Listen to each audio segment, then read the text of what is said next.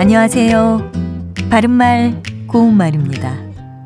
어렸을 때 많이 불렀던 동요 산토끼 기억하시죠?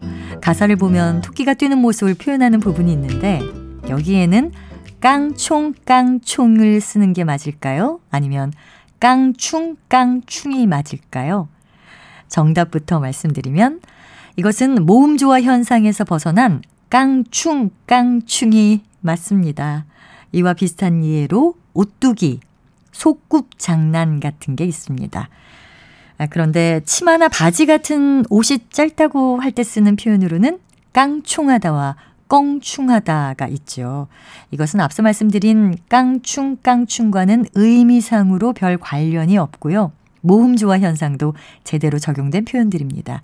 우리말에서는 똑똑과 뚝뚝 또는 졸졸과 줄줄 같이 양성 모음이냐 음성 모음이냐에 따라서 의미의 강약이 달라지는 경우가 많이 있습니다. 깡총하다와 껑충하다는 옷의 길이에 대해 말할 때는 역시 길이의 차이를 느낄 수가 있는데요.